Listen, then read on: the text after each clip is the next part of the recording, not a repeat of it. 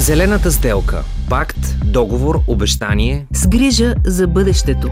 Може ли Европа да спре унищожаването на планетата? Защото друга нямаме. Един подкаст на Българското национално радио в рамките на проекта Евранет Плюс, водещата радиомрежа за европейски новини. Стремежът за справяне с последиците от изменението на климата и влушаването на състоянието на околната среда, които са отчетлива заплаха не само за живота в Европа, но и за останалата част от света, доведе до създаването на Европейския зелен пакт, известен и като Зелената сделка. Ключова част от плана е намаляването на нетните емисии парникови газове. Важна роля за постигане на тази цел е наличието на екологичен транспорт в градовете който да намали значително замърсяването в големите населени места. Европейската комисия предложи амбициозни нови цели за емисиите на въглероден диоксид от новите шкотоварни превозни средства от 2030 година нататък. Сред тези транспортни средства са и градските автобуси и автобусите за дълги разстояния, които допринасят за общите емисии на парникови газове в Европейския съюз. Новите подсилени стандарти за емисиите ще гарантират, че този сегмент от сектора на автомобилния транспорт дава приноса си за преминаването към мобилност с нулеви емисии и за целите на Евросъюза в областта на климата и нулевото замърсяване. Какви са мерките, които трябва да бъдат предприяти за по-зелен и екологичен обществен транспорт?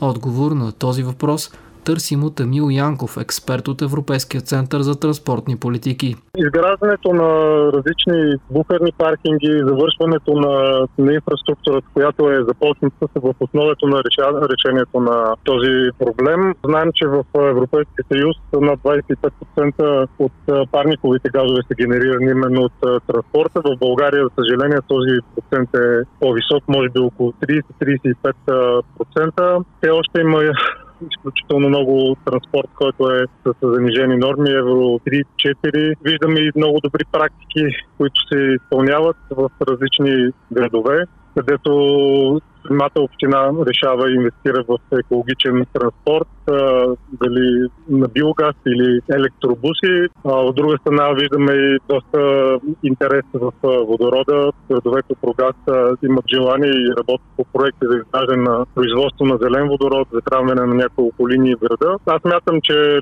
лично за производството, за автобусите на, на водород и комерциализацията, това е сигурен процес, който ще настъпи след 6-7 години, но до тогава наистина за политики може да говорим, когато имаме добра инфраструктура, която в страни като България и част от Източна Европа не е на нивото, което трябва за да посрещне именно този тип а, транспорт и облегчаването на трафика е може би най-важното част в това уравнение за, за използването на по-екологичен транспорт и намаляне на, на времените парникови емисии. Какво може да накара хората да оставят колите и по-масово да използват обществения транспорт в градски условия? Сега в момента дори в час пик, дори да има зелен транспорт, той пак ще бъде в трафика. Пак няма да може да стигнем от точката, която сме започнали до място, където искаме да стигнем на време. И това е проблем. Когато се отпуши инфраструктурата, когато има възможност хората да оставят колата си, да използват качествен и бърз транспорт, като е ЖП транспорта и самото метро, тогава бихте стимулирали те да оставят колата си.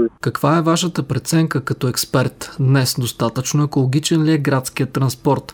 Помним старите червени каруси, които бълваха кълба черен дим. За съжаление няма цялостна политика на държавно ниво за развитието на обществения транспорт. Всяка една община спрямо естествено и нуждите и изградената инфраструктура предприема такива стъпки. Виждаме много добри примери и в София, както казах вече, в Бургас, в Габрово, в Плодив има такива идеи, но в крайна сметка това са едни общински структури, които сами трябва да решават въпросите си. Би било добре да има и национална такава рамка, която естествено естествено да е хармонизирана и там има възможност за финансиране по плана за възстановяване и за развитие, както и други механизми на Европейския съюз, за да може цялата тази промяна да се извършва последователно и в някакви координация между различните структури. Единствената възможност или една от малките възможности, които общините могат да използват е по националния доверител ЕФОН, но и там е ограничена процедурата до покупката на три превозни средства. Това са това говорим за леки автомобили клас L7 е N1 или M1, няма такава възможност за покупка, на автобуси за, за деца или за градския транспорт. Просто хубаво е като че го има, но не е достатъчно за подобряването на този казус. Неринга Дубалскиене, преподавател в факултета по електроника на Технологичния университет в Каунас, Латвия, смята, че общественият транспорт е по същество по-екологичен избор от пътуването с лични автомобили тъй като автобуси, влакове и метро превозват значително повече хора едновременно. Още по-екологично е, ако такива превозни средства се задвижват от възобновяема енергия. Според Дубалскиене, обаче към днешна дата, дори електрическият градски транспорт не е напълно екологичен.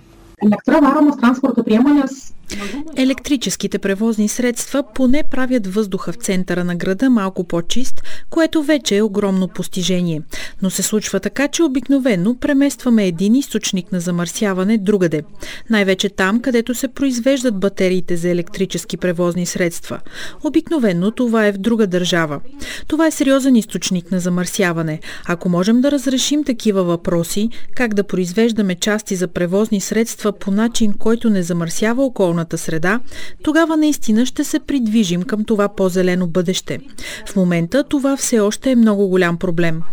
Самата енергия може да се произвежда чрез вятър, слънчева енергия или по друг начин, което вреди на природата много по-малко. Но частите на автомобила, например гумите му, които се износват и не се рециклират, все още са проблем.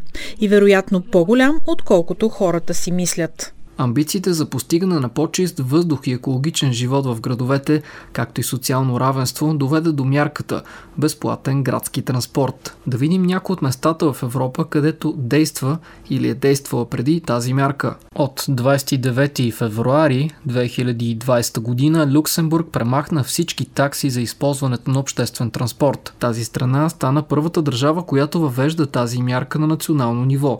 Това облегчение въжи не само за живещите в страната, но и за чуждите туристи, както и работещите чужденци в Люксембург, които са 45% от всички трудещи се в богатата вътрешно-континентална държава с население от малко над 626 000 души. Правенето на транспорта безплатен е сериозна стъпка за нашето общество, казва транспортният министр на Люксембург Франсуа Бауш, като допълва, че иска страната му да стане лаборатория за мобилност. От 2013 година всички регистрирани жители на естонската столица Талин използват безплатно обществените автобуси и влакове. Причина за въвеждането на мярката е социална и е въведена от властите заради финансовата криза. Тези действия на управляващите в Талин обаче нямат екологичен отпечатък.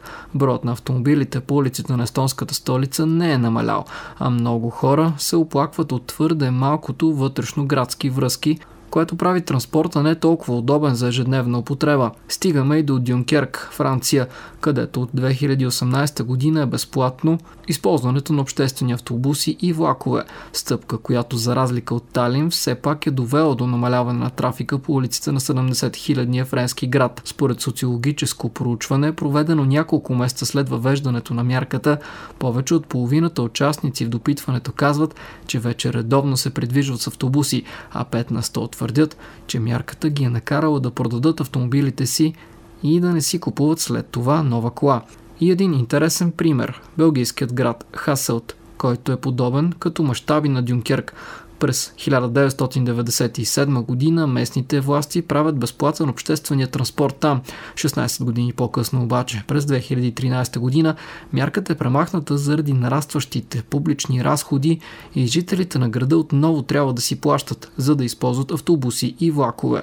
Питаме експертът от Европейския център за транспортни политики Емил Янков, добра екологична мярка ли е общественият транспорт да бъде безплатен, за да бъдат намалени вредните емисии? Безплатният билет не би решил изцяло този проблем, защото ако се финансира едно такова нещо, със сигурност то ще има и последици, които са в, за сметка на, на, на бюджета. И не съм сигурен, примерно това като възможност дали би била добра альтернатива. По-скоро завършване на инфраструктурата и когато има възможност вече, виждаме доста примери в Европа, където от десетилетия се използва екологичен транспорт Велосипедният транспорт е ключова част за разработването на екологична градска екосистема за придвижване. Именно заради това и наскоро Европейският парламент предложи насърчаване на навиците за колездане и зеления преход на Евросъюза чрез създаването на повече велоалей, места за паркиране на велосипеди и намаляването на данък добавена стойност за колелата. Евродепутатите настояват Еврокомисията да разработи европейска стратегия за колездане с цел удвояване на изминатите с велосипед километри до 2300 година, както и колездането да бъде част от градоустройствените планове. Какво се случва с велосипедния транспорт в София и другите градове у нас? развивали се като условия, достъпност и популярност и в каква посока? Питаме Радостина Петрова от Сдружение Вел Еволюция. Велосипедният транспорт в България като че ли е в а, някакъв застой след краткия подем от преди няколко години, в а, който няколко от големите български градове започнаха да правят основите на велосипедната си мрежа. В последните една-две години нещата така съвсем замряха. Няма нова велосипедна инфраструктура, не виждаме някакви други насърчителни мерки. Виждаме такмо обратното в други страни, в които по време на пандемията, особено големите европейски градове, решиха да прилагат много и най-различни мерки. Не само нови велосипедни алеи, но също и финансова подкрепа за хората да си закупят велосипед и да го ползват.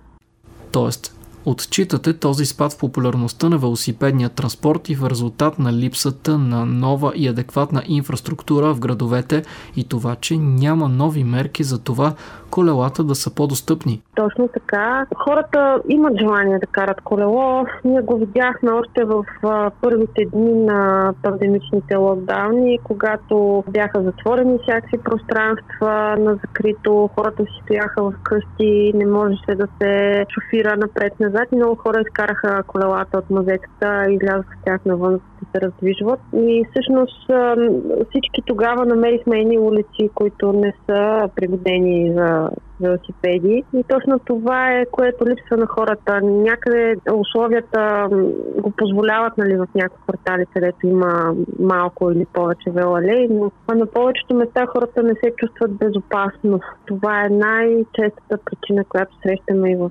анкети. Хората да посочват, че не се чувстват безопасно на улицата и това, което трябва да се промени.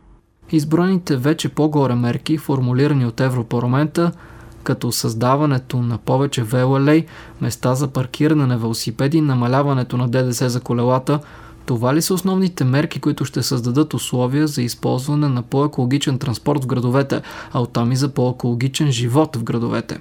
Точно така, основното нещо е инфраструктурата. Инфраструктурата трябва да се промени така, че хората да могат удобно да използват велосипед и той да бъде конкурентно средство за транспорт прямо автомобилите, например. Тоест, трябва да има свързана инфраструктура, човек да може да си паркира велосипеда както близо до дома, така и на работното място. Трябва да са възможни комбинациите между различните видове транспорт. Тоест, едно пътуване може да се извърши до някъде, например, с автобус или друг вид градски транспорт, след което да се комбинира с велосипед, независимо дали е личен велосипед или велосипед под найем.